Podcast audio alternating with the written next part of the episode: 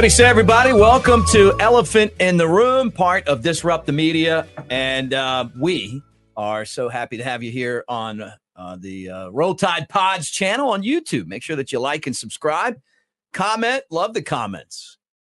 Been great hearing from you guys, and hopefully we'll be able to entertain you here again today. Hey, before we talk football and Alabama athletics, let me remind you that our show is presented by MyBookie.ag. Use the promo code NEXTROUND to get 110% price match on your initial wager. And after a tough start, I'm rolling. You've had a great year. That's Jake Coker. I'm Mick Gillespie. So not a bad time to go in there and test the odds at MyBookie. And they do it all, whether it's college football with one game left, college basketball, and we're going to start talking some Alabama hoops with the Crimson Tide going to SEC play, whether it's the NBA, whether it's the NHL, European soccer. They got it all. Find out for yourself, mybookie.ag.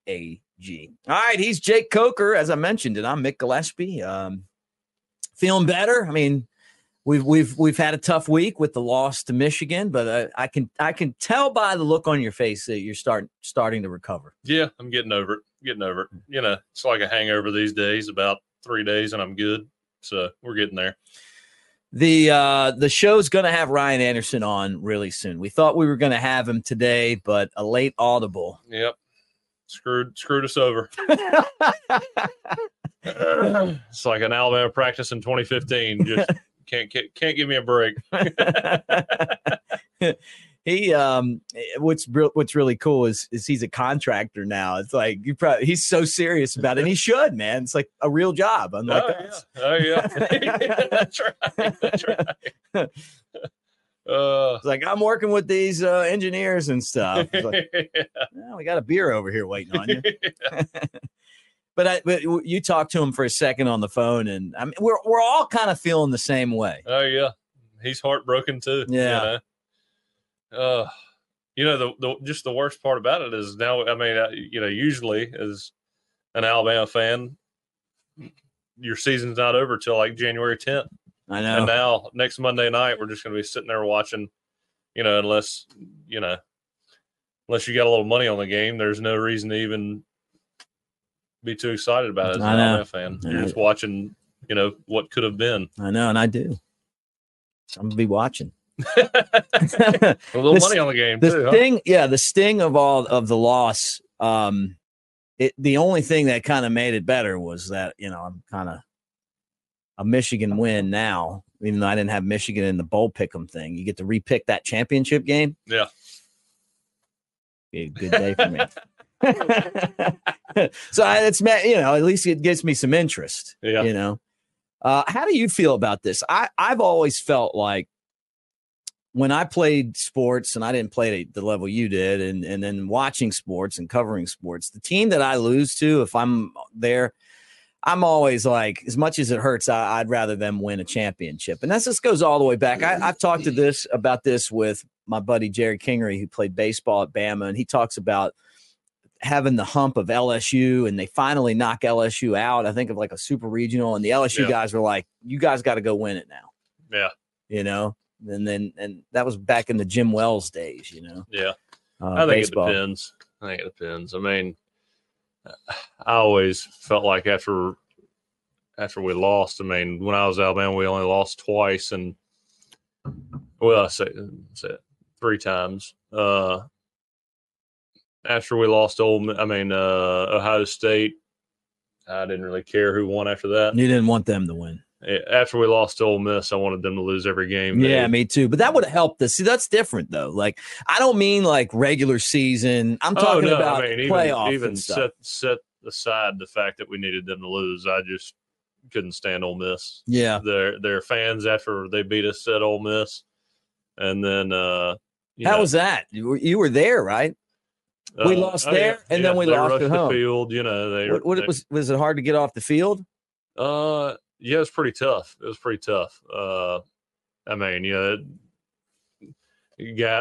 Some of our guys had to push them out of the way, and try to make our way to the tunnel. And Ole Miss doesn't have, especially at that time, had not a whole lot of big wins, so they took every advantage of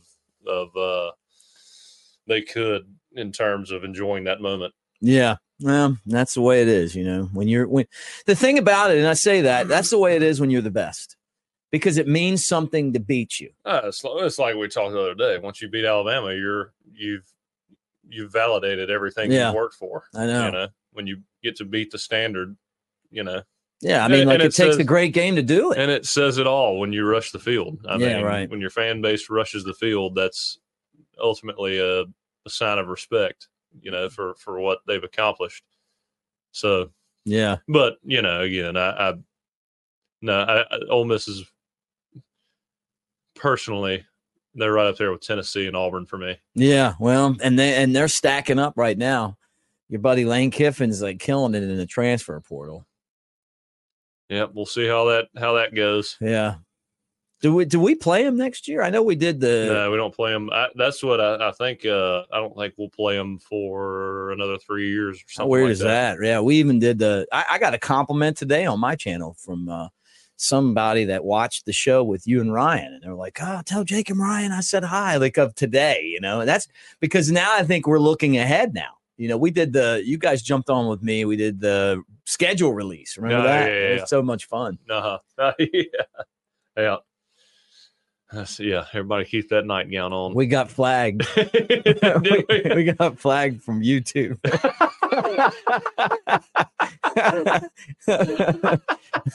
Oops. That was one of those shows where we did this one and we did that one. And the next day, I was laughing so hard about some of the stuff that we talked about. You know, when you have an old teammate on, it's like, you know, there's no telling what's going to be said. Yeah. There's just too many memories there, you know. The couple funny things. We'll have to get Denzel Duvall on here one time. Oh, yeah, man. He's, bring him on, dude. The couch is yours to invite people to. We'll have to get him over here. We just you guys can't see the couch, but just redecorated the wall a little bit. Put my old Alabama license plates up. So you got to wait until Rhino's here to be able to look at that. Oh yeah, it's looking good in here. Thank you. It's been fun, dude. Like the season obviously was really exciting, and even when you look back with the loss, it's been a blast just kind of covering it every day, you know, us kind of getting, you know, coming together. It's been a fun way to do it. Yeah. You know, again, I've never followed it like this before, never had the responsibility of speaking on Alabama football before in a somewhat media type way. Responsibly. Well, usually it's on like Finebaum or something, you know, you got to throw your take in there. And it's got to be politically correct, and usually for you, you know. But you did a great job on Finebaum. I got a feeling that you turned down a lot of this stuff before you started doing this. I don't know why. I just think that last Friday, Katie Hennessey, she's one of like the talent producer over there. And apparently she was messaging me on Instagram and Twitter, and I just never saw it. I'm just not on the social media circuit very much. So she reached out to my wife, and Sarah was like, she texted me a screenshot of what she sent, and she was like, "What are you doing? Like, you got to do this." And we were up there for New Year's, and it was Friday, and I was planning on deer hunting that afternoon. And she was like, "Can you do 4:30?" And I was like, I'm going to be deer hunting then. And I told Sarah, I was like, I don't think I'm going to do it. And she goes, she's like, what is wrong with you? Like, you have to do this. And I was like, all right, I'll do it. Jump in and do it. But then they moved it. I think it was 3:00. It was so 3:00. I was good. Yeah. I listened. I was waiting for you to, you know, shout us out, man. Well, they kind of rushed me off. Is it coming? Is it coming? You know, I got. Think about all the new viewers we would have had. You killed it in that interview, and then you go, you know, hey, Paul. Well, because the producer of that show is like, Paul knows about Elephant in the Room. He's, you know, we'll get to that. Is he a big fan? And so. I like that. I think the humor of this show goes right over that bald head. The answer's no. It's not. Well, he didn't want to promote it, so he didn't bother to ask you what you were doing these days. I was expecting him to ease me into that, you know, an easy promo, which is usually what happens. Usually, like you go on Clay's show or somebody else's show, they're like, "So what's going on nowadays?" And you know, you have a chance to say everything. And when you go on the Eastervanian show, as soon as I made the joke about him, then on that one, right? As soon as I made the joke about him shitting on our dynasty, he was done with it. You sent things in the wrong direction fast. I mean, right off the bat, man. You're probably like, oh, shit. Happy birthday to Derrick Henry yesterday, man. 30 years old. Yep, 30 years old. About a year and a half younger than me, and carried me too. Yeah, I think we carried everybody. I'm thinking that he's an NFL Hall of Famer.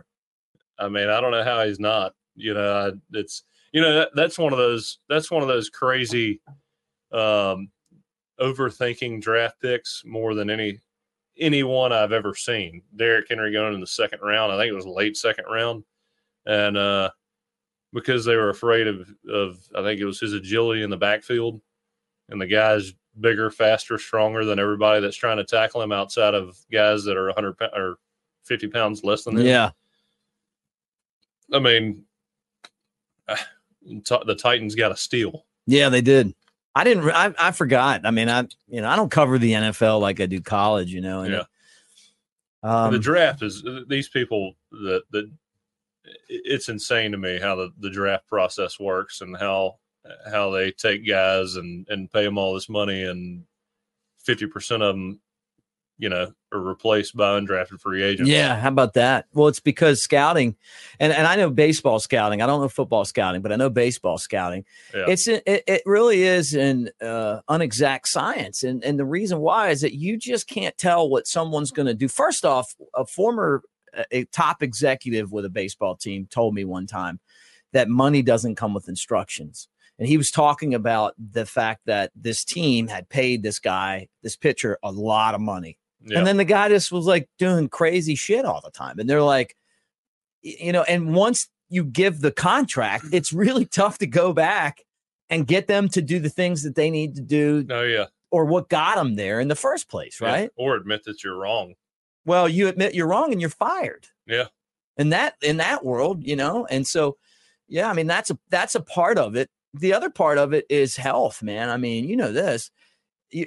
Guys get injured playing sports, and you come back, and if the surgery doesn't take it, or maybe you're just you don't have the same ability anymore after that. Oh, yeah, there's no doubt about that. No, that's irrefutable. But, you know, there's so many guys that get taken that you've never seen do much, right? And it's all measurables and intangible things, and sometimes you just got to pick a winner, you know. Yeah. And then again, who's available too. Yeah, you know, you may have a need at a certain position, and by the time it gets there, you know, you're like, man, we have to take the best safety right now. Yeah and then you see so many times a franchise, sometimes the franchise sucks. I mean, they don't have the people around to help develop guys and make them play to the best of their ability. Yeah. And I brought it up before that. I mean, Tua is a prime example, one of the best quarterbacks I've ever seen in college and one of the best NFL quarterbacks now. Had Mike McDaniel not gone to the Dolphins, who knows what happens. I mean, yeah, I love him. He's one of my favorite coaches. The Hard Knocks. The hard in-season Hard Knocks with him is one of the best. He's have to watch it. He's so good. He is so good. Just you know, any leader that's accountable like that is.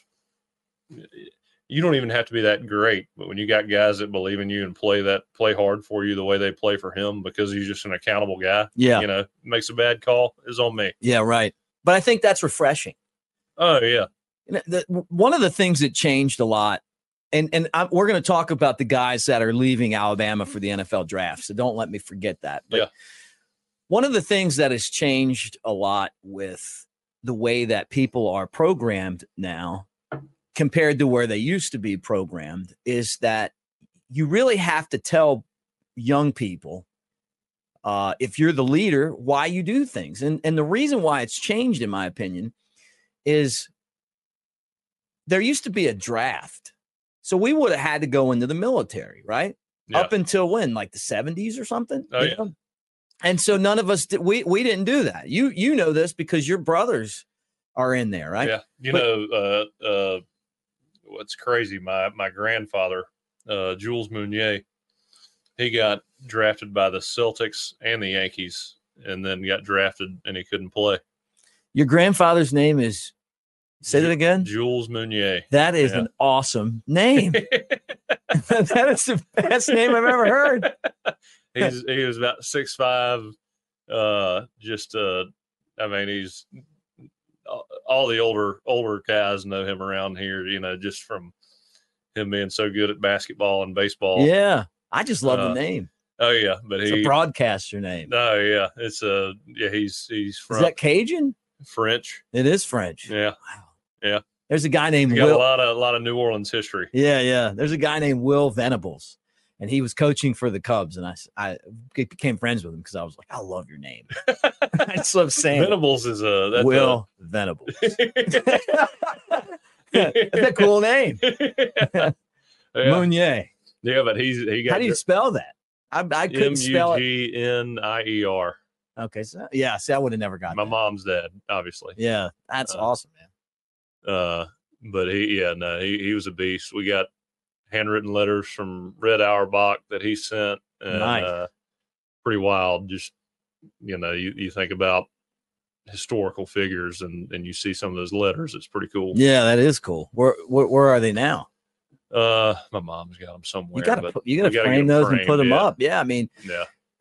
On a whole side topic, because last show we talked about the rings that were taken to Pawn Stars, and then I'm watching Pawn Stars, and the episode comes on. I meant to text you back about that last night, dude. I couldn't believe that it came on. I didn't put it on or search for it or anything. But season 20. Whose rings were they?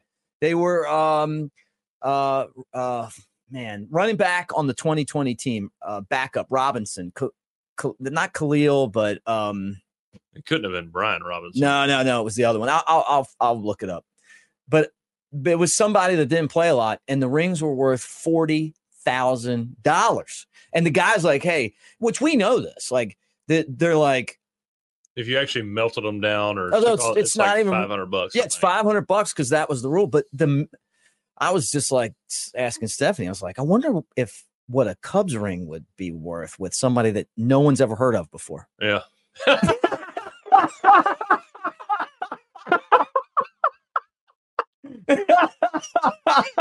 Like this.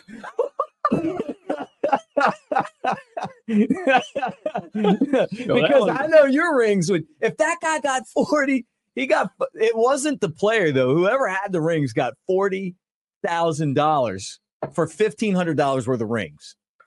But it's not the value of the ring.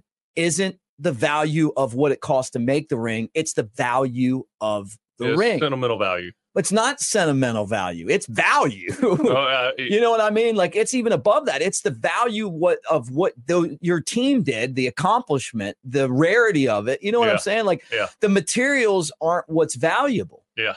You know what I'm saying? I'm still shocked that that's the case. Well, was that what you were talking about? If you told me my ring was $40,000, I'd be like, what the hell? I mean, you had those things hanging out at work. I did. Yeah. Just thinking, I was like, oh, that's when I saw that. I think I mentioned this, but when I saw that, I saw the Pawn Stars episode, or heard about it and saw it in an article. I was like, I got to get these out of here. You know? I'm looking it up, and I sent you a picture so I can just look. Yeah, I couldn't believe it. They're beautiful rings too, by the way. Come in an awesome case too. Oh yeah, man. I didn't take a picture, but yeah, I was not expecting that.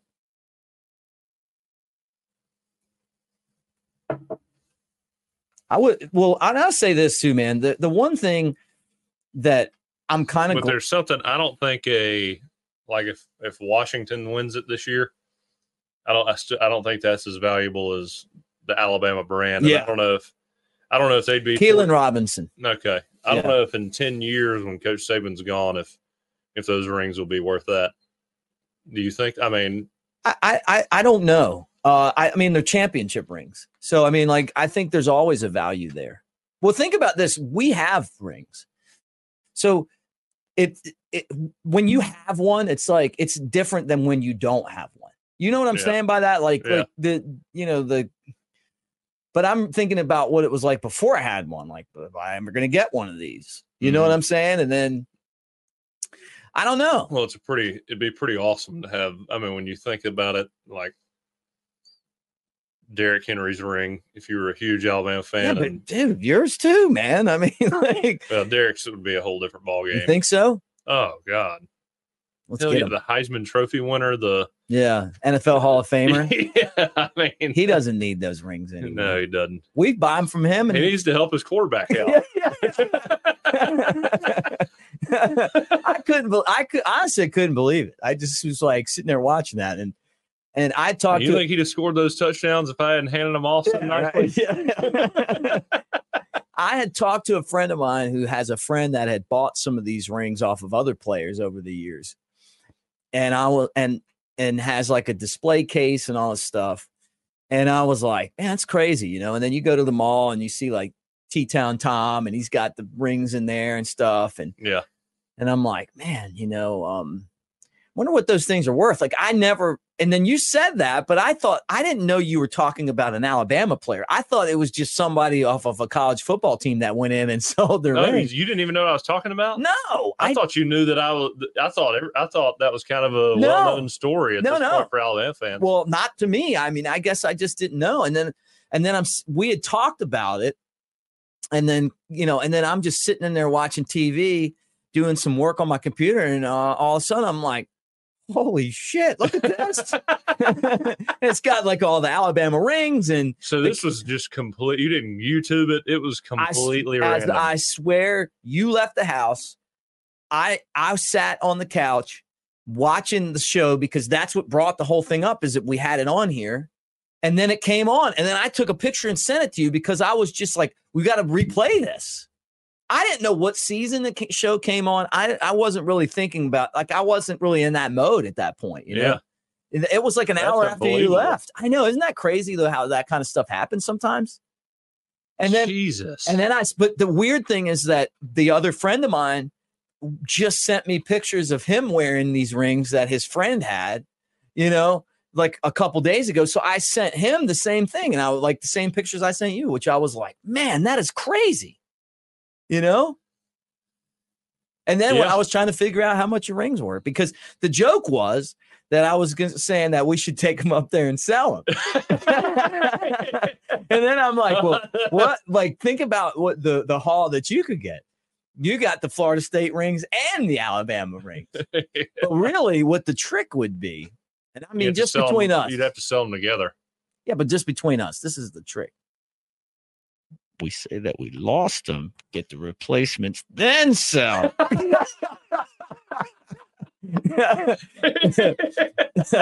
And I'll even pay the $1,500. Don't tell anybody though. No, I'm just obviously I'm kidding. But the value of these. It really, honestly, I feel bad for the players that were in a financial spot where they had to sell those rings. Oh, yeah. Because you know. But at some point, you'd like to buy them back. Yeah, you know, you'd think. Yeah, right. And they're never going to have the opportunity to do that. Now, if I was athletics director, I would probably approve them to get another one eventually. Yeah. You know, like, because I mean, before NIL, it really was unfair. Well, I mean, if somebody took mine, I would hope that I could. It's a process, though. Call the school and hopefully have that done. You got to get I know a guy who played in 09. I did lose one ring. Did you? Not a national. We won the Champ Sports Bowl my freshman year, and in the process of moving from apartment to other apartment and all that, I lost my Champs sports ball ring. So I have no idea where that is. If you want another one, I think I might know the person to talk to. But I'm being serious. Yeah. You said there's a person that you ask that works there, the athletic director, and then they can basically say, hey, yeah, he can buy another one or whatever. Yeah. I don't know, like, if you have to pay for it or they pay for it or what, but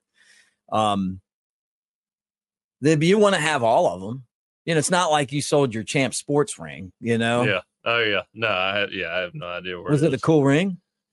I don't even remember what it looks like. Yeah, it's been that long, huh? You know, I mean, again, it was, you know, when you're playing at Florida State and you'd expect to be in bigger bowls. Of course, I mean, I wasn't the starter or anything. That was my redshirt freshman year. But, I mean, it was disappointing for everybody on the team, I think, to be in the Champ Sports Bowl. Now, it was a pretty badass bowl. We played Notre Dame in the Citrus Bowl, and it was sold out. You know, anytime you get to play. You didn't opt out? Yeah. Can you like think about that? Like, think about that. This is one of the things that bothers me about college football is that you guys went in there and were like, this wasn't what we wanted to do, but you showed up and you freaking played the game. Oh, yeah, it was awesome. You took a lot of pride in that. Yeah, it was awesome. You wore the uniform. Beating Notre Dame, I mean, right. Still a cool. They didn't opt out. You didn't opt out. Yeah. It mattered to you. Yeah, no opt-outs. E.J. Manuel played on a broken freaking leg. Love that, man. I mean, I think he had a broken tibia. And still played. And still played in that game.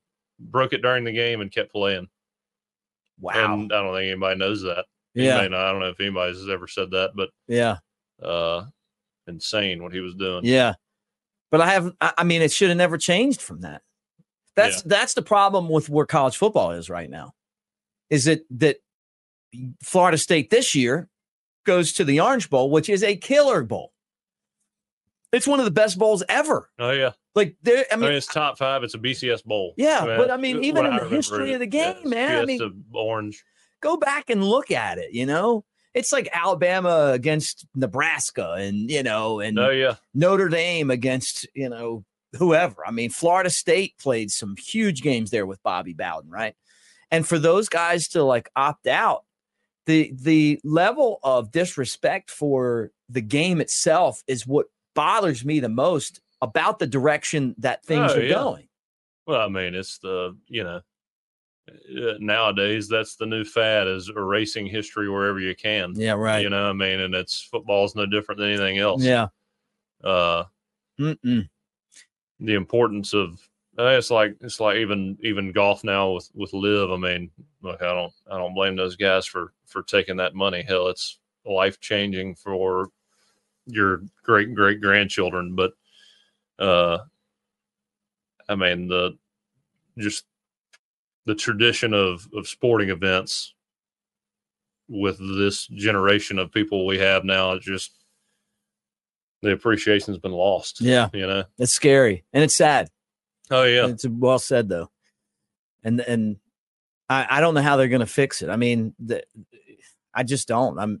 And Nick Saban warned us about this as a possibility when they started doing like the expanded college football playoff. But I don't think anyone could have seen this whole like opt-out culture, which was started by Christian McCaffrey, you know? Yeah. I still remember finding that out and I was like, what in the hell? I mean, I was like, I guess it's a good idea, but for him, but. Yeah, but that was prior to this now. I mean, now it's just become such a zoo. Well, it's like guys opt out and they're not even that good. Like, you know. Yeah, I mean, guys that might get picked in the fifth round. It's like, I mean, what are we doing here? Right. You know? Well, what are you there for? Are you there because you love the game or are you there because it's a business venture?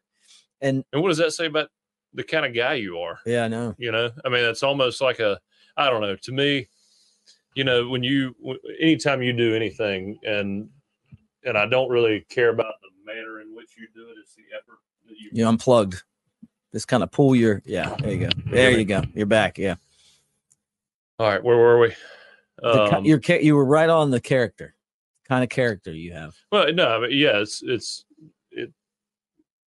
whenever I was trying to play or do anything, it's not really about the manner in which you do things. It's people make mistakes. People sometimes do things the wrong way, say the wrong things. But if you've got a lot of effort and pride in what you do, and everything you do is a reflection of your family to a certain degree. Yeah. I mean, that's what, to me, life's all about, is making, you know, your family proud, everybody around you proud, and doing things the right way, trying to, at least. I can appreciate that. Give it an effort. Yeah. Yeah. I'm with you, dude. Opting out of bowls and not fulfilling the promise you made to the coach that signed you. Mm-hmm. I mean, you can bitch and moan about not playing, not getting the opportunity. I mean, at the end of the day, that's you. That's your fault. I mean, to a certain degree, you didn't prove without a shadow of a doubt that you were better than the guy next to you. But at the end of the day, that coach at that school gave you an opportunity, gave you a scholarship, a free education, and you owe it to that guy to show up for work. Right. You know, I don't know. It's just kind of quitting right before the finish line to me. Yeah, me too, man. Me too. And missing out on an opportunity of a lifetime. It's like it's not about you. Yeah. You know, that's a good point. It's not about you. Yeah. It's about what you agreed to take part in. That's right. It's about them. It's about the group. Yeah. And the people that gave you an opportunity. Yeah. Your teammates that allowed for you to be in that position. Yeah. And we're going to, I swear we're going to get into the guys that are leaving Alabama, but you just reminded me of why I have so much admiration for Japanese baseball.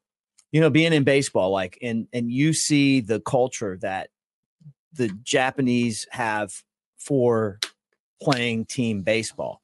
It's they're so into the team and doing things the right way and honor and respect. And you watch the game and it's played that way, the way that they take so much pride in the different levels, not just Major League Baseball, their version of Major League Baseball or the minors. I'm talking about even in high school, like playing on your high school baseball team is an enormous honor. If you're on the high school baseball team, you have to ride your bike to school every day. Just telling you, like when you see all the free agents that are out there, and I'm thinking, like, no wonder the Dodgers went out and spent, you know, $700 million for Ohtani, not just the international brand that he brings to the Dodgers, but also the culture too, you know, and then they go out and they sign Yamamoto for $200 million, you know, but you get that culture with those guys, like the respect culture, the culture of, like, we're going to work hard. Like, we're all in, and we're all in together. Oh yeah. And we're losing that in college football. You know, it's like, hey, half of Florida State's team walked out. These kids are ruining high school. They're told how good they are. Yeah. They're told, you know, that you know, you can do no wrong. And you're 18 and you believe that. And you know, when kids, and then once these kids get out of football and they realize that, you know, you are and you always were just a normal guy, and you're gonna have to work hard just like everybody else to be successful. It's kind of a culture shock. Yeah. So Alabama, Dallas Turner declared for the draft right after the game. He was pretty frustrated. He kind of made, you know, like a comment about, you know, hey, I just do what they tell me to do kind of thing. Like, he probably wanted to rush the passer a little bit more, but he had to drop back into pass coverage because of his position. And that's my thought on that. But I loved watching him play. He's leaving. Kool-Aid McKinstry and Terrion Arnold and Chris Braswell all leaving. So it's a lot of guys on defense. Well, we'll be all right. I mean, again, there'll be another Dallas Turner, another Braswell, which is crazy. But you're right. Yeah, You just got to hope again. You got to hope that the mental capacity and the leadership is there for the guys that replace him. Yeah, because there will be talented guys there. There'll be guys that are just as talented. Or there'll be, one or two that are that talented. But again, to me, it's the talent's great, and Coach Saban's always going to have that. But again, it's the leadership that takes you from he's going to get you there. You're going to be playoff eligible, but if you're going to win the national championship, you got to have those leaders. And it's like I was saying the other day, I mean, you got to have that group of guys, the group of guys that are a little bit not dirty, but they're pretty edgy, right? As we've talked about, Ryan's brought up before, yeah.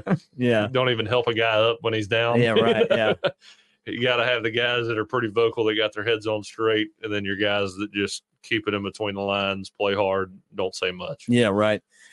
When you were there 2014 at Alabama, what was it like after the loss and the guys that declared early for the draft? Do you remember any of those guys and kind of what you were thinking at that point? I mean, I don't really remember. I can't remember who all did declare early. I know Amari was leaving, but that was known, that was known before the season started. That was going to be his last year. Right. And I'm trying to think of guys that left early that people were shocked by, and I don't think there was any that we were really – and, yeah, I don't think there were any shocking departures. No. And again, I don't think really at Alabama you had many. I know Jalen Armour Davis left a few years ago. That was one that was pretty shocking, I felt like. Mm-hmm. I think he's still on NFL roster. I think he could have gone higher in the draft if he had stayed. But yeah, he's a St. Paul's alum too. Right. I wish receiver Slade Bolden, I wish he would have stayed for one more year. Yeah, that was one. I really like it was a bad decision, but I really like him too. He's a great. I've only met him once, so I can't really say if he's a great guy or not. He seems to be a great guy, but after that national championship in Miami, I was just walking by him and we kind of made eye contact, had a good conversation, and he seemed like a great guy. Yeah, he was on the next round, like he was there. Was he? Liked him. Yeah. Seemed like a nice guy. And I would think that, with NIL, he would have done fine, but then maybe he'd have done great. Yeah. Right. NIL. I mean, he was great. I mean, and he would have been like the one of the main wide receivers you threw to. The thing about the NIL for guys that like him, that again, I'm not sure if he's on an NFL team now. I don't think so. Practice squad. Yeah. I mean, with the NIL, with that kind of marketing, that kind of marketing push, and your name and face gets out there. I mean, it leads to so many other opportunities for these guys that don't make it, and to do well after football. It gives them so many more leads. But yeah, and he would have been one of those guys that would have been just absolutely perfect for that. Like practice squad, Ravens 02, Falcons 03, free agent right now, though, I think. So I don't know, but yeah, he would have been, it'd have been nice to have him back that year.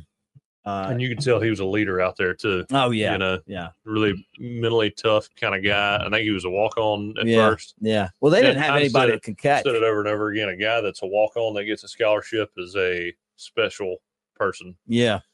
I mean, you have to be a mentally tough, dedicated guy to go from a walk-on to a scholarship guy. Mm-hmm. I don't know if he was. I can't remember, but you're right. I mean, it's a long shot. Yeah. I mean, we had Parker Barano and Michael Niswander. Oh, yeah. And they were two of the best guys on the team, just, unselfish, worked hard, loved Alabama. Niswander's a coach now, but if I ever had a need for any kind of professional service from any of those guys, I'd be all over it. You knew you could count them. Oh, yeah, that's right.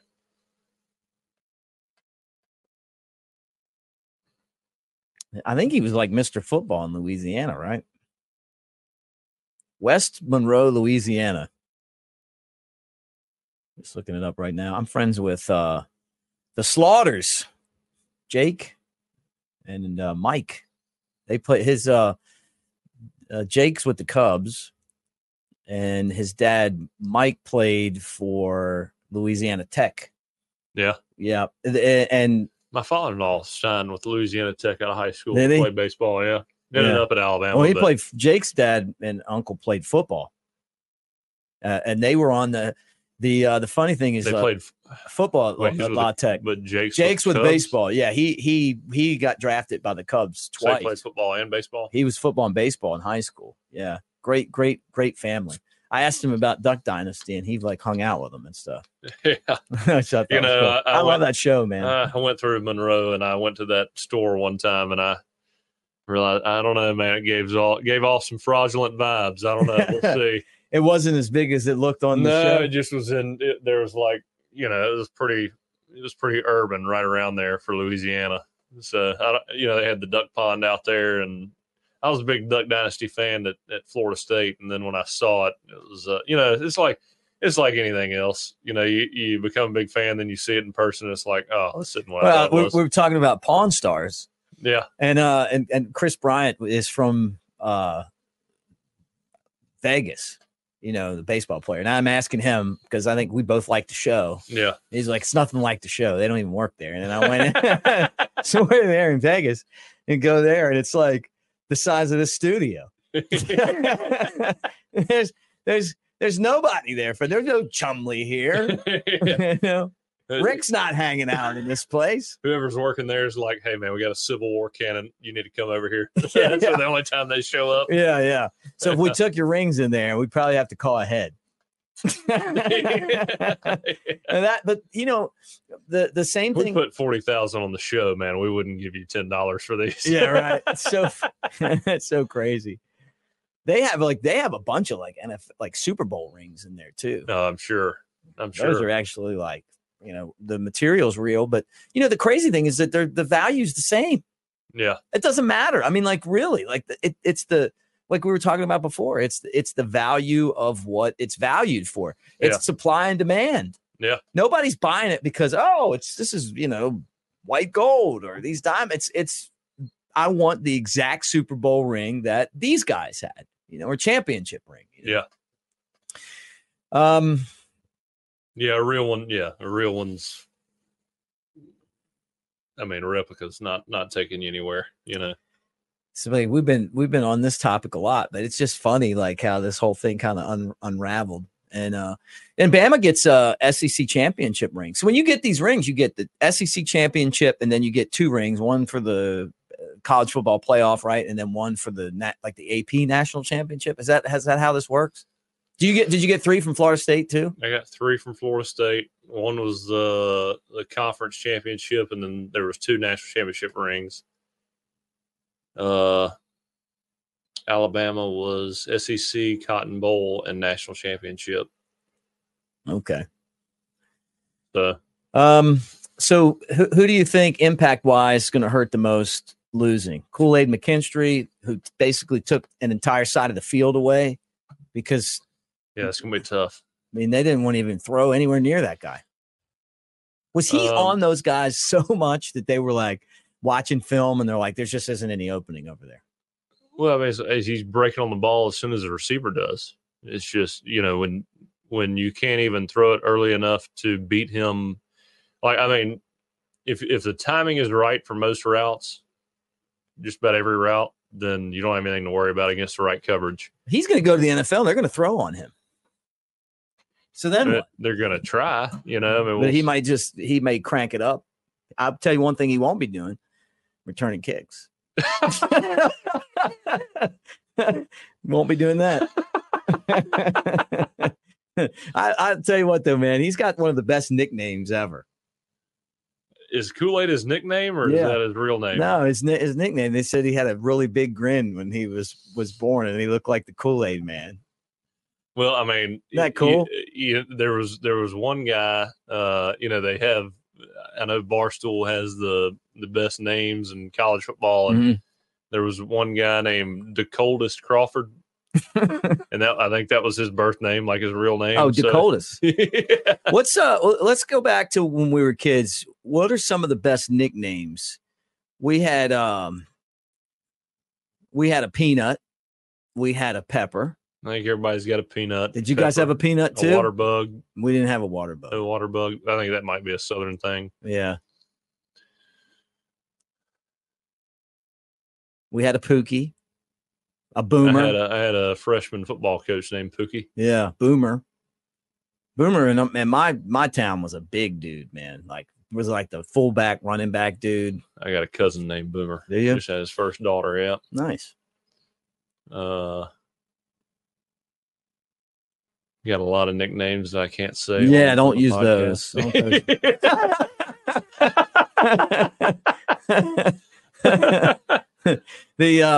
one of the guys in my fraternity that was like our punter on the fraternity, the KA team, we called him the Irish Dion. His son signed the kick punt for Alabama. Yeah, did I tell you that? No, did I talk about that? Yeah, Green, Matt Green, and I forget what his son's name is, but he signed to be at Alabama punting. His brother Randall punted for Ole Miss. And it's just a different type of punt. No, you weren't. The rec fields weren't made for those punts. You know what I'm saying? Like Randall transferred, and I want to say like he would punt, and they'd be like these punts. Like people, if you haven't seen a real punt, it's not like when you're kicking it around in high school. I'm talking about like the stuff that Burnup's doing. No wonder you can't catch it, man. When you think it's coming down, and it's not. Oh, yeah. And then you think it's coming down, and it's still not coming down. I mean, it's knuckling. You know, a punt's it's just up one way and then spins back around this way. I mean, again, I'd never want to do it. Had one teammate in high school we called Fatback. Because he had no ass. Yeah. Went straight. I mean, when his back ended, his legs started. Yeah. How about one of the? I'll tell you what, man. If we've talked about Fluffopotamus on here before. Oh yeah. Met that guy, and he's like, hey, Bob shakes my hand, and he's like, he says his real name, and then he goes, but everybody calls me Fluffopotamus, and I thought, I love this guy. You know what I mean? Like, just won me over with his nickname. That's him. Like, I mean, I had to hang out with him all the time. Like, if he was at the cigar place, R&R over in Tuscaloosa, you gotta love a guy who just embraces it all. Yeah, right. And is just, but that's what we love here. Yeah, oh, yeah, right, man. I'm a heavy set guy with a a big like a fluffy dude. I'm Fluffopotamus. We're like, I love this guy. You can change you can basically change the way that people look at you by basically being a little bit self-deprecating. He was a funny guy, really smart, great Alabama basketball fan. Got to be good friends with him, and sadly, I mean, that was one of the most emotional Alabama losses I can remember. And I didn't even know him, but I mean, you'd see him on TV, you'd see him all over the place, and I don't know, anybody that influential, just kind of like keeps morale that high. Oh, yeah. It's pretty special. Well, loved basketball. He would always try to convince me. It took me a minute to like realize that Nate Oates was the real deal, because every time Bama gets a basketball coach, we got the real deal coming.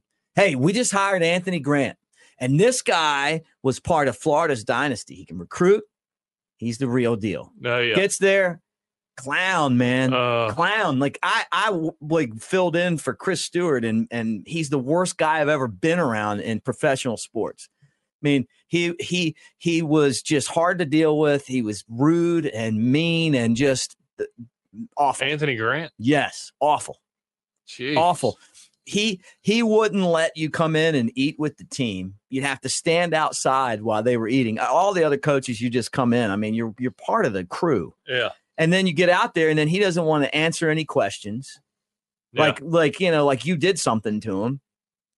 And then he gives you like smart ass remarks, and awful, man. Like, it was terrible. And then everybody around there was like, yeah, we didn't want to say anything, but look, I'll show you a picture. Got one right here.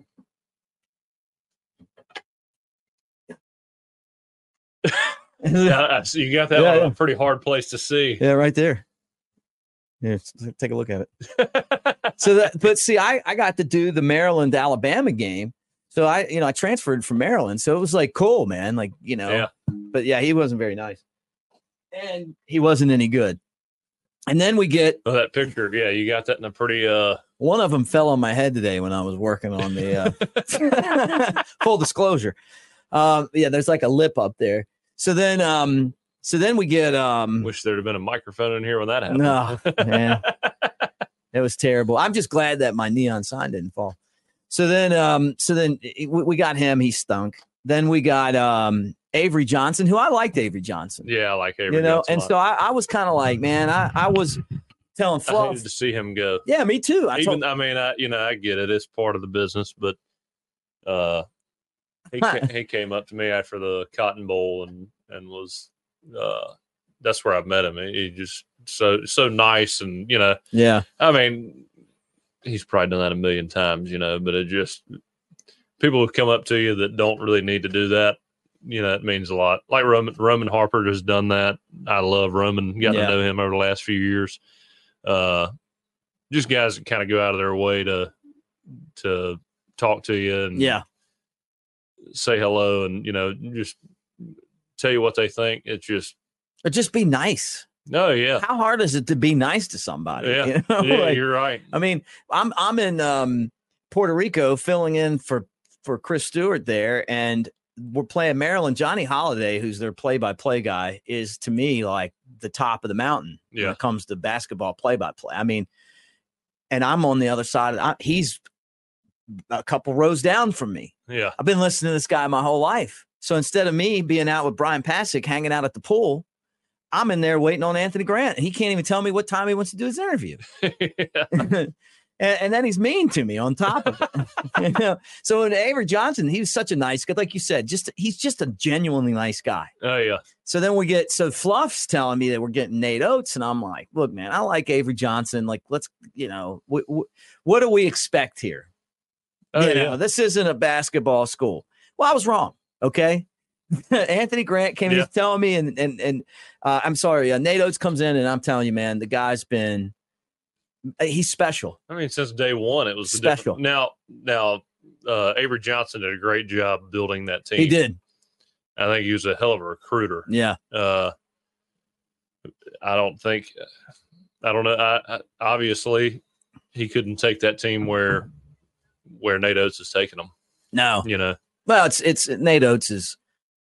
I mean, when he leaves here, he's Quinshawn Judkins is entering the transfer portal. Yeah. So somebody was messaging me that. We'll talk about that here in a second. What in the world? Because I'm telling you, like, he's probably seen all this money that they're spending on all these other guys and going, you know what? Yeah, I've been here doing this for 2 years. Yeah, and or Auburn's in his ear with some cash. My gosh. Yeah, that'd be that's a huge blow right there. I wonder where he goes. But yeah, Nate Oates, great team, man. Like great. He's won 2 SEC championships. Yeah. We never even got sniffed one since 2002. Yeah, one back to back, right? Yeah. Am I right about that? Yeah. No, I think there was a gap in between. Okay. We won Auburn one, and so let's talk transfer portal and Judkins possibly transferring from Ole Miss.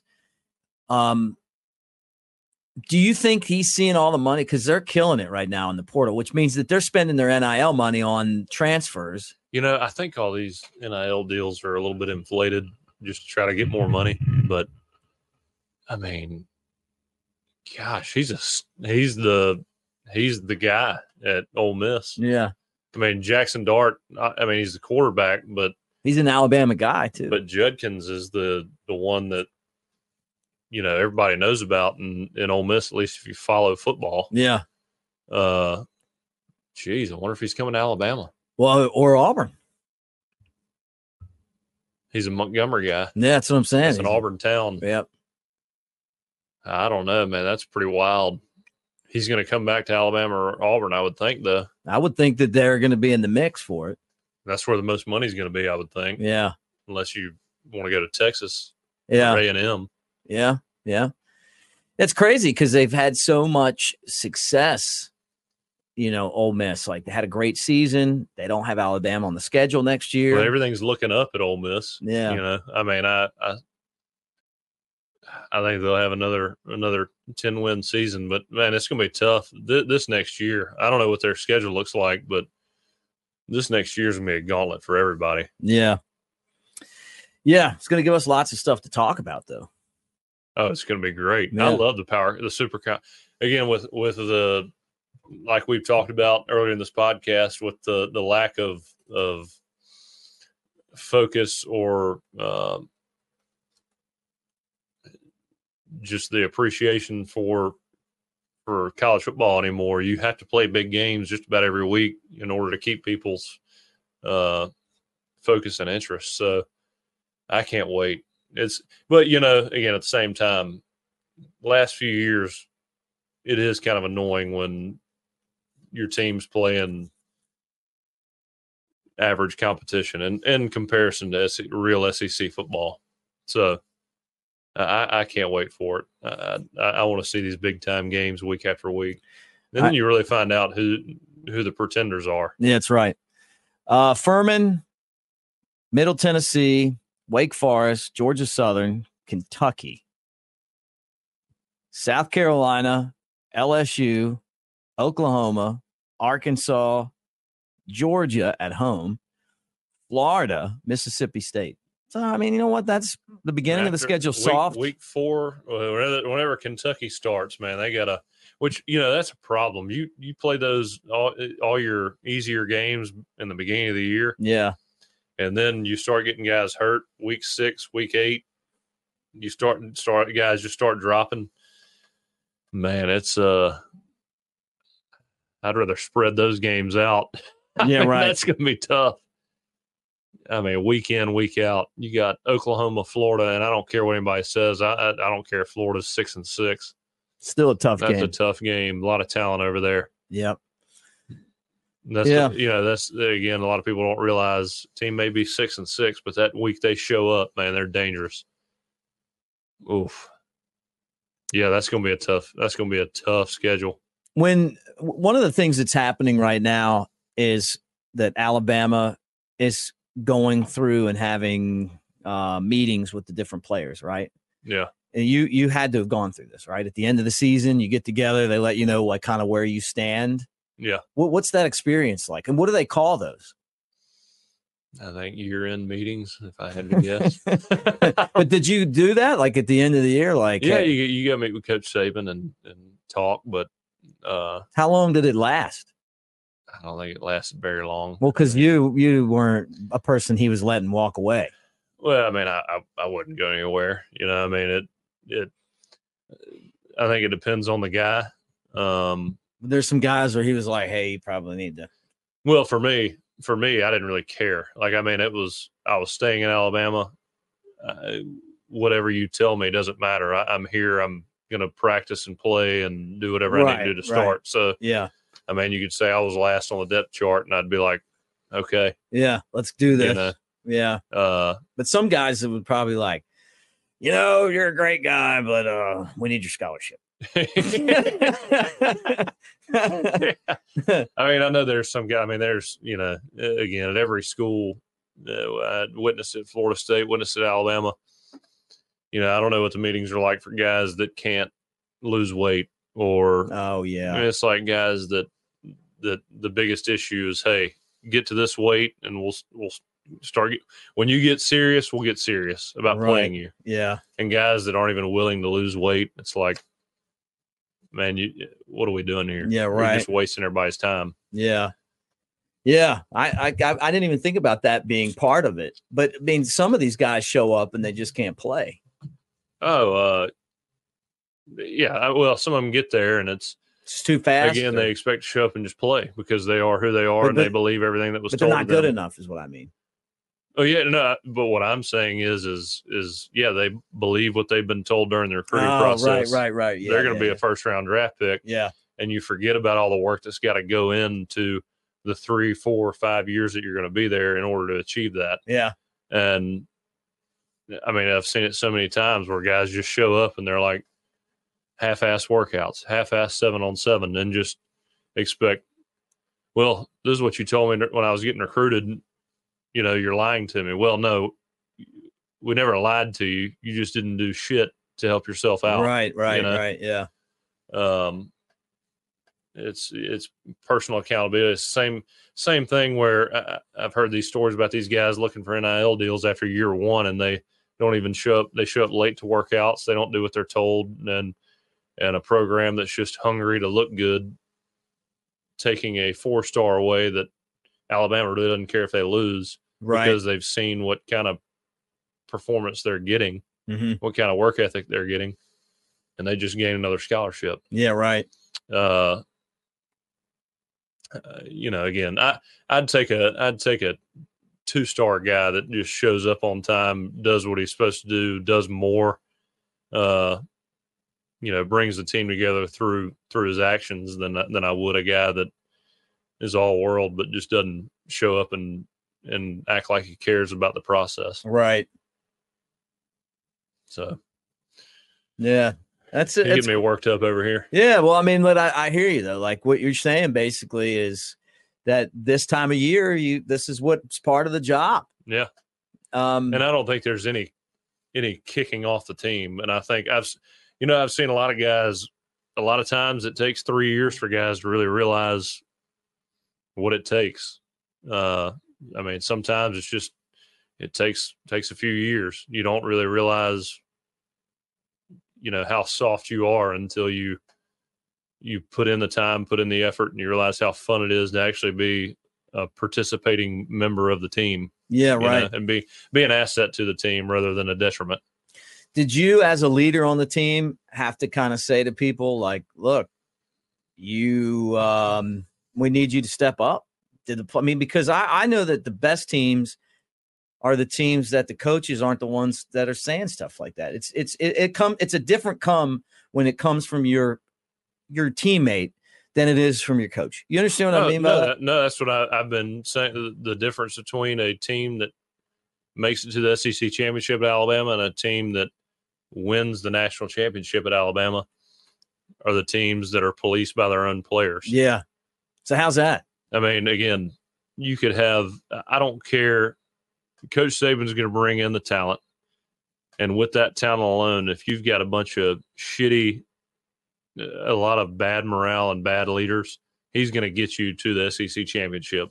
I mean, most likely. And then from then on, if you don't win, you don't win the national championship, you don't win in the first round, most likely it's a team problem. Right.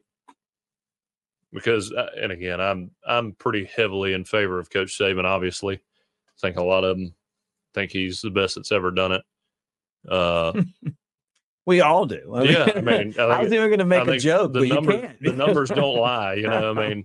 No, man, he's the great. He is literally the GOAT. Yeah, and so at some point, you know, a guy that's proven himself time and time again, high character coach, honest and transparent. Can't ask for more from a guy like that. At some point, you got to kind of look in the mirror and say, "All right, this is probably my fault." Did you? So you? How do you guys do it? Like as teammates, like if somebody's not doing their thing.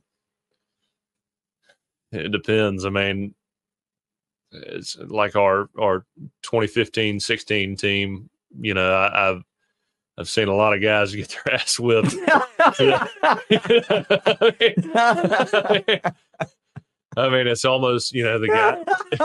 It's like, well, that's one way of doing it. Oh, yeah, it's like you know, if you've seen Game of Thrones, it's like the girl that has to walk through the whole town naked. You know, I mean, it's like you're shunned and you're embarrassed. Yeah. Oh my goodness. But it's a brutal, I mean, it's just it can be a brutal atmosphere if you're not doing what you're supposed to be doing. Yeah.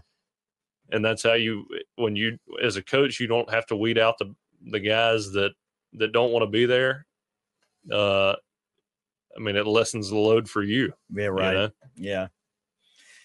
Yeah, that's crazy, man. And it's like he always says, you know, guys with high standards don't want to be around mediocre. Oh, I love that quote. Yeah, I mean, they don't want to be around mediocre people, and that's true. When you have a team with a lot of leaders that have high standards, the mediocre performers, not the mediocre performers, but the mediocre effort guys, they just don't fit in, and they end up not working out. Yeah, yeah, that's true, man. One of the best quotes that he ever gave. Yeah, when I say that there are guys that work their ass off and are great teammates. Mo Smith went to Georgia his senior year. He was a great teammate. I loved him. Loved having him on the team. Loved him being a part of our team. And he just, Georgia was a better fit for him. Right. And that's part of it sometimes. I'm not saying every guy that transfers is not. Yeah. Not a high character guy. Sometimes it just doesn't work out. Well, I mean, look, you transferred, but you also did your time. You know, you were also a grad student. Like you, it was time. Like you did the experience. You gave them what you promised. A lot of these guys go in, and it's like a year in, and they're like, you know what, man, if I transfer, I'm going to make some more money. Yeah, and there's a difference. You know, like I with Mo Smith, everyone wanted him to stay because we knew he was good. Yeah. And well, we needed him. And he was a really good player. He was a great guy, and he was an asset to the program. It's just so that the whole, even if he wasn't playing, he was an asset to the program. Yeah, right. Everyone knew it. It's just so the whole trade, the whole transfer thing's just so different, man. Like, and it's hard for these kids, man. They're 18 to 22. I mean, geez, I think about how much of a dumbass I was, and I don't claim to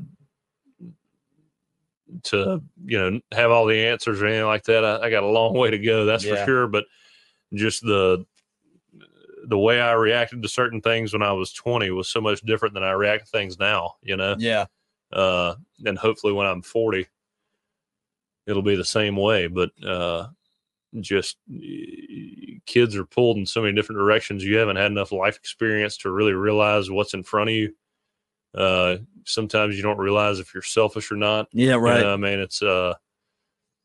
It's tough on these kids, and a lot of these parents have never been through this either, so they don't really know the answers either, but they sometimes push their kids in the wrong direction, and they don't realize what they're doing. Yeah, that's true. I wonder if they're ever going to be able to figure this out, because there's no rules right now, and it's hurting everyone not having any kind of rules. You know, like... Well, they've just gotten too crazy with it, yeah. I mean... Well, I think they're afraid they're going to get sued. Like, that's exactly what it is. I mean, like, what they've come to realize is what they've been doing for years. I mean, the NCAA is an awful organization. Yeah, those people are.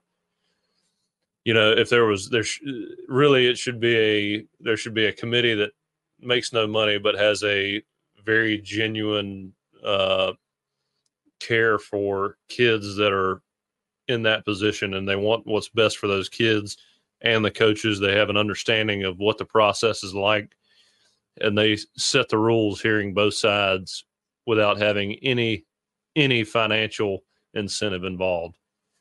But again, that's kind of not the way the world works. So I doubt that'll ever happen. Yeah. Not now.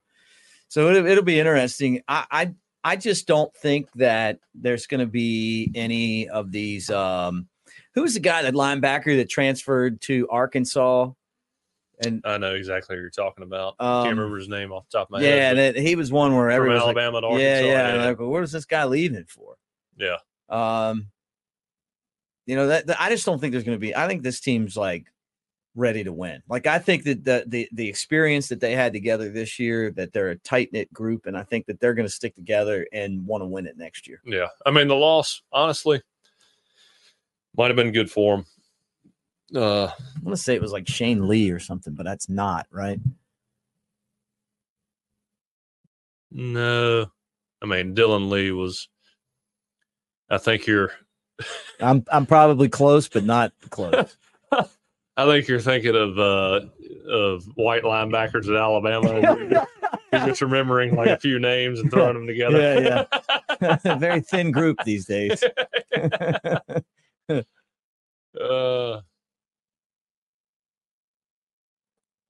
Any guesses while I'm looking this up? I want to say Tyler something. Tyler sounds good, at least. It does. What year was that? 2021?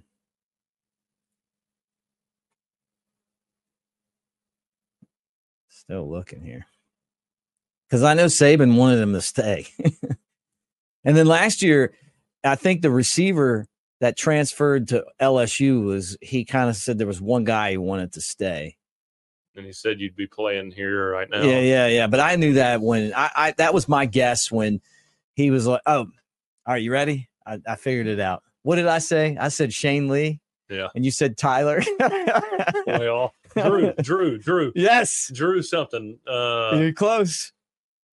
It's not Davis, is it? No. I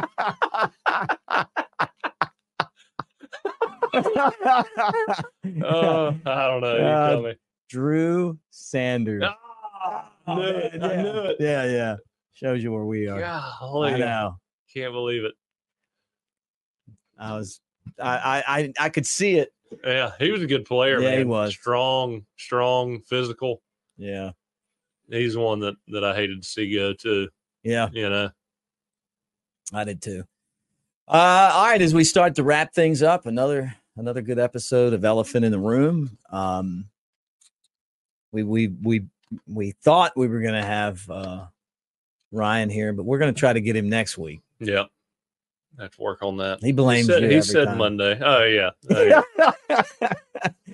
Yeah, but you got the young kids, like, recording at 5:00 or after work hours is, Yeah, I basically got to hurry up and 4:00.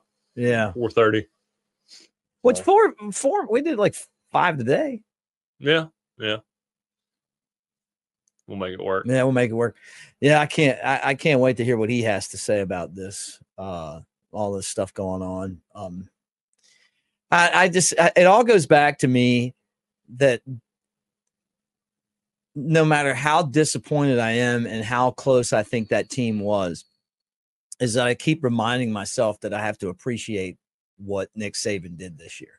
Oh man. Well, what I mean? You think about in 6-7 years, man, this will never happen again. I know. I'm going to go ahead and say it. It'll never happen. You'll never have I don't think there'll ever be a coach like him again. No. I'm sure they said the same thing about Bear Bryant, but I really don't see anybody being this focused and in love with what they do and just pulling people in and keeping a staff around that's that dedicated to the players and the organization in which they represent. Yeah. Don't think you'll ever find another guy like that. Mm-mm. And willing to adapt. I'll tell you this, like when he left or when he does leave, I was like, I'd love to see Dabo. I mean, just because, Dabo played at Alabama and he's had success, but he refuses to adapt to the way that the college football is now. Oh yeah. And it's hurting him and it's hurting his program. I love Dabo, but again, the caller that called in and Tyler, Tyler wasn't all wrong. No, it's why it stung. Yeah. The ones that hurt are the ones that there's some truth in there. Well, the problem with Dabo I appreciate where he comes from and his mindset is sometimes in this business, I think you got to be a little cutthroat and he doesn't have that in him. Yeah. And he's not willing to let go of people that he loves and appreciates in order to do that, which I think you either got to pick a side there. Mm-hmm. I'm more so on his side than I am the other side. Yeah, right. I can't imagine getting rid of guys that I love, appreciate, and other families. That would be very, very hard for me to do. So I'm probably not the best fit for a college coach, but you got to appreciate where he's coming from with all that. Yeah. I'm with you. Predictions. By the time we talk, I'm taking Washington. I'm tired of going against them. I'm tired of getting proven wrong. Really? So I think I'm going to Washington. Yeah. I know you're a Michigan guy, but there's a 74% chance that they're going to win. Oh yeah. You bet on Michigan too against Alabama, right? Hell no. Look, the only reason that if Michigan wins, I'm going to win is because I took Alabama to beat Michigan. And you have to put like what you think, like, you know, how confident you are, right? Yeah. Well, I thought that the Michigan game was going to be tough, but we'd win. You know, so it's like somewhere in the middle, right? Confidence. The national championship, I'm very confident because I thought Bama's going to either beat Texas in a rematch or they're going to blow out Washington. Yeah. So that's why I have all these points left, because that's what I was kind of thinking, you know? I got you. Well, I'm going with Washington on principle. Yeah. And it's going to take them. They're going to have, man, they're going to have to throw the ball on that Michigan defense. Yeah. It's going to be weird if Washington wins the national championship. I know. You know, well, Bama tried to get their offensive coordinator. Remember? Grubb. Yeah. And it looked like they were going to, and the guy's like, nah, I'm staying here. Yeah. And now, it really looked like he was coming. Yeah. People have kind of ganged up on Tommy Rees. I thought he did a hell of a job. Me too, man. Leave him alone. I'm with him too, man. You can't go out there and snap the ball, you know, and that's not his job. His job's to call plays. And when those guys were executing, you know, they were playing good football. And I don't think Seth McLaughlin is a bad player at all.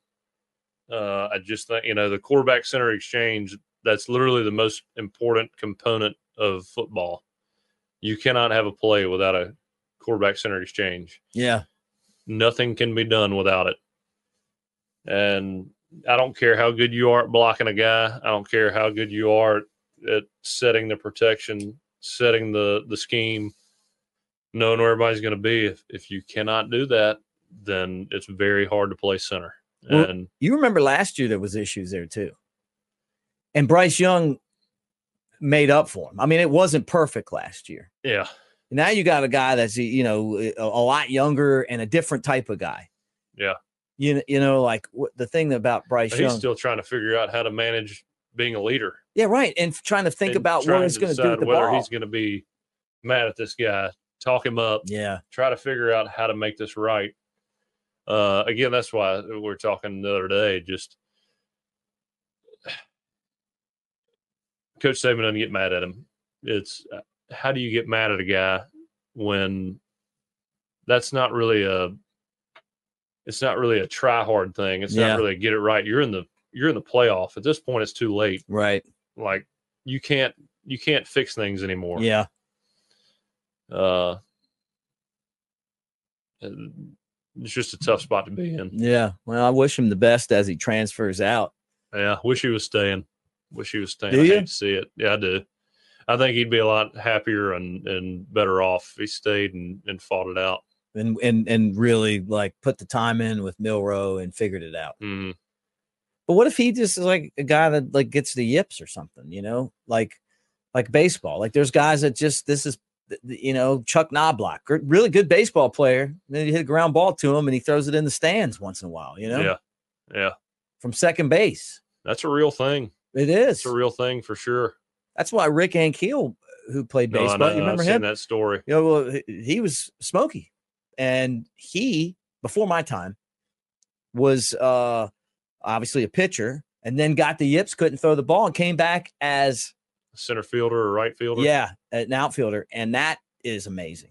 Yeah, that's amazing. Never forget that story. Yeah, I mean, he was always a pretty good hitting pitcher, but. You know, to actually, like, make it all the way back and be a good contributor. And to lose that identity you've had is, I mean, growing up, having that confidence, and then all of a sudden just some mental block you can't get over it. Yeah. I mean, that's a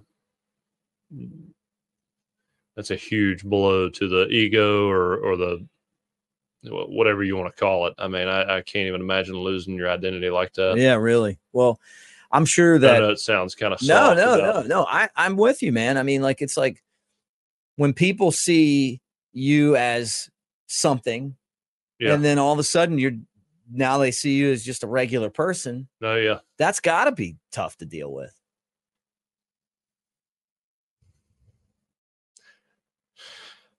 There's another one of those deals. I got a great joke, man. Is it going to be directed at me again? Kind of. I sat up after the last show, and I was like, I wonder what shit he was going to say about it. I guess I don't really have to worry about that. Well, thanks, buddy. Thanks. Yeah, this one I'll remember, though. I'm becoming the punching bag. Well, good show, man. Have a great weekend, and let's get back together next week. Yeah, sounds good. Ready to go? All right, guys. A couple things. I want to remind you that the show is always presented by MyBookie, MyBookie.ag. 110% price match when you use the promo code Next Round, and you got to use it now because that's not going to last forever. But college football national championship game coming up on Monday. You got the NFL playoffs almost here. You got the NBA. You got the NHL. Anything that you want to get into, mybookie.ag. And if you need some help with the picks, Lance's Lock and lanceslock.com, a winning bowl season for Lance Taylor. He says he's leaning towards Washington in this championship game. I imagine the public's all over Michigan. Yeah, they are, but I am too. I just – it's harder to game plan with in a week than it is a month. And Michigan just – I don't know, man. You know what? It's like the regular season. Michigan, you know? Michigan's in uncharted water, but so is Washington. Yeah. You know, it's – who knows? Anyway, Lance, go trust Lance. Don't trust me. Trust Lance. Go check him out, lanceslock.com. And always great hanging out with you guys. Make sure that you like and follow Elephant in the Room, Roll Tide Pods, part of Disrupt the Media. And it is always a pleasure to hang out with you guys here. So Roll Tide, everybody.